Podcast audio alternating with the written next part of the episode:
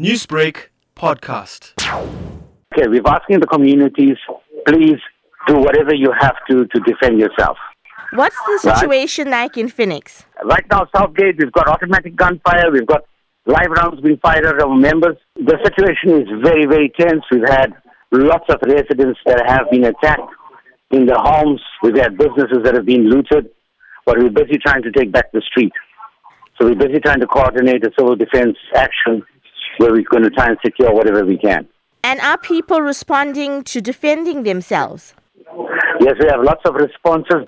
Newsbreak, Lotus FM, powered by SABC News.